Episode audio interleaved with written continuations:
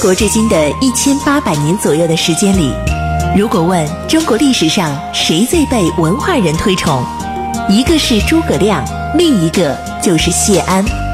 他凭借自己风流倜傥的名士之风，倾倒了李白、苏轼、王安石、辛弃疾、陆游等无数文人。不知谢安，不懂中国文人风流；不读谢安，不知传统士文化渊源。大禹茶馆之《乱世名相谢安传》正在播出。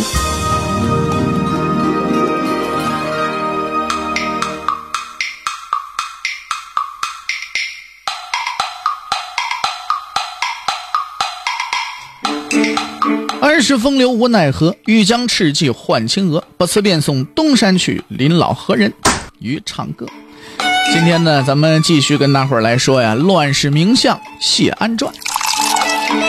呃，之前咱们说到哪儿呢？咱们说到这个苻坚呢，和自己手底下这帮的臣子啊，第一回合这斗过一遍，是吧？僵持不下啊，就是否攻打东晋呢，没有达成一致。紧接着呢，这第二回合的这对峙呢，就开始了。第二回合在什么时候开始的呢？就在这群臣呢和苻坚呢，已经是针尖对麦芒的时候。结果呢，这朝会就结束了啊！群臣们呢就都出去了，是不是？苻坚也坚持自己的意见。那你既然大伙儿都在这说，不好意思，我不按你们的说，我我按我自己说的去做啊！结果那群臣们就都走了，走了之后就留下谁了呢？留下这个阳平公芙蓉。这芙蓉是苻坚的弟弟，真是亲的。那这时候呢，是征南大将军，最得苻坚的倚重。这苻坚就问这芙蓉啊，是芙蓉，怎么感觉跟这芙蓉姐姐有点类似？没有啊，人家不是那俩字儿啊。这苻坚就问这芙蓉，说：“我觉着自古参与决定大事的人，不过就是一两个大臣而已啊。现在你说这众说纷纭的，只能是扰乱人心，大伙你一言我一语的，对不对？我呀，就干脆就跟你来定这件事得了，咱们也别再掺和别人了，你看行吗？”这芙蓉就说了：“说如今呐，讨伐晋朝有三难，一难天道不顺。”二难，晋国自身无灾祸；三难，咱们频繁征战，士兵疲乏，现在还有畏敌的情绪。群臣当中说不能讨伐晋朝的人，那全都是忠臣。陛下，您还是应该听听他们的意见的。这苻坚脸色一下子就变了，不是怎么回事？我单独留下你，你没明白什么意思？不就是跟你说，咱们俩串通，串通好了之后，咱们说别人吗？怎么现在你你也这样啊？你都这样了，我还能寄希望于谁呢？是不是？我苻坚现在打不败他东晋吗？我有强兵百万，资财兵器堆积如山。我虽然不是完美的君主，但我也不是昏庸之辈呀。趁着捷报频传的势头，攻击垂死挣扎的晋朝，还怕打不下来吗？怎么能再留下这些个残敌，让他们老是国家的忧患呢？没想到听到这儿，芙蓉啊，竟然痛心的哭了，掉眼泪了。在这哭，一边哭一边陛下呀，晋朝无法灭掉，这是非常明显的呀。大规模的出动疲劳的军队，恐怕也不会取得什么战功。而且我所担忧的还不仅仅在此。陛下，您宠爱养育鲜卑人、羌人、羯人，让他们布满京师，这些个人都对我们有深仇大恨呐。太子独自和几万弱兵留守的京师，我害怕有不测之变出现呐。那时候咱们的心腹之地恐怕就保不住了，您会后悔不及呀。就算您不想听我的意见，但那王猛是一时的英杰吧？陛下，您不也常常把他比作诸葛亮吗？为什么你偏偏记不住他临终的话呢？来，芙蓉这一段话呢，说的真是肺腑之言。咱们现在这是经历过那些事情了啊，咱们知道淝水之战之后的事儿被芙蓉一件一桩的全都给说清楚了。那当然了，苻坚依然没听他的。其实啊。苻坚在心里边恨呢啊，这个芙蓉啊，你怎么就不能明白我的苦心呢啊？接着又有多好好多些朝臣呢，就来跑来劝谏苻坚，这个不耐烦呐。啊你们都在这吵着不能打，不能打，怎么就不能打呢？于是乎，一下子就有的时候人就是这样，你越是给他意见，他越是跟你反着走，这就是人的一个通病。只要是个人，他基本上，哎，除非呢，你真是说能理理智的冷静下来去去面对这件事情，否则的话，他现在正处在这兴头上，你要使劲的劝他啊。你比如说。一个一个女人啊，要去买这么一双高跟鞋，瞅这些太漂亮了，太漂亮，正做活动，我必须得买。你不管你这老爷们在家里怎么说，这鞋不好，这鞋怎没有用，我必须得。你越说，我越要买。哎，等买下来了，也许就放在这儿，他也不穿。那这就是当时那一股气儿。哎，苻坚呢就处在这种状态下啊。苻坚决定以我们的力量攻打晋朝，比较双方的强弱之势，就像秋风扫落叶一般。然而呢，朝廷内外都说不能打。我不明白你们的心思啊！你们接着想要干什么呢？嗯，接着出这些大臣们呢，福建的亲人和朋友也一个个的过来，苦口婆心的、费尽周折的过来劝，不能打呀！哎，这些人都谁呢？比方说太子福弘，著名的高僧释道安，还有呢福建的宠妃张夫人，还有他最喜欢的儿子福深啊。这里头呢，张夫人虽然是女流，但是说了这一段话那是相当有见识的。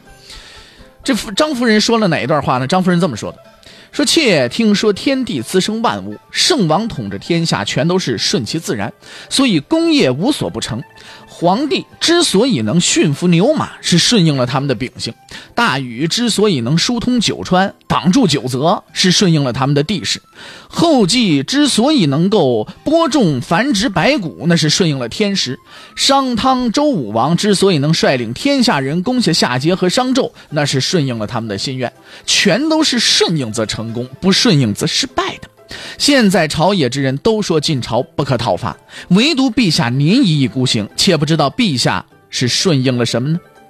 其实苻坚呐，他不是想顺，他就是不想顺那个天命嘛，他不就是不甘心，他才要打吗？所以他就说：“是你一个女流，你头发长见识短，你知道个什么？你就就一边待着去。”就这时候呢，他最喜欢的那个儿子福申也来了。那福申这又劝他，他又说：“你你一个小毛孩子，你毛没长齐呢，你知道什么？就滚滚滚滚一边待着去。”不过也并不是所有人都反对他，哎，除了咱们昨天说的那位朱荣以外呢，还有一位就是谁啊？慕容垂。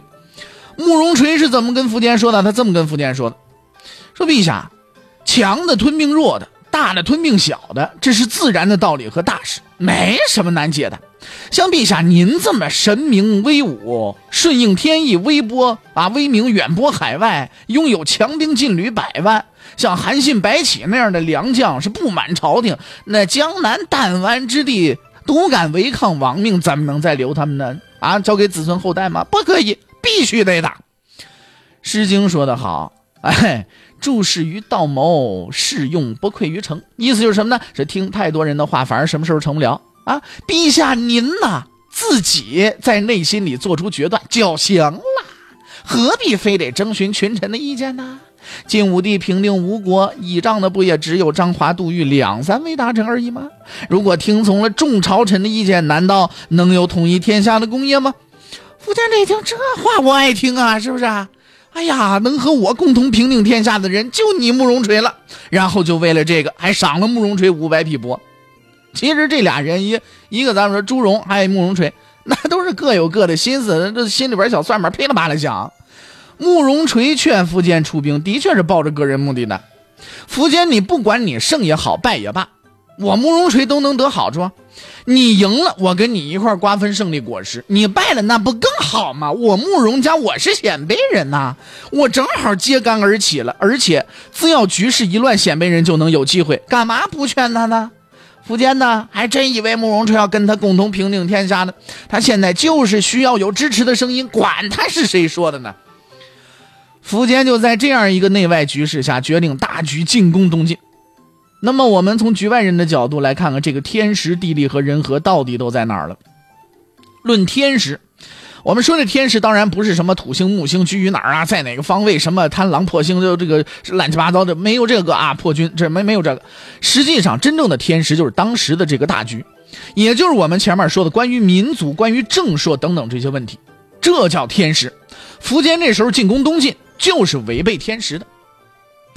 这是天论地利，东晋有长江天险，你苻坚有什么好办法去对付吗？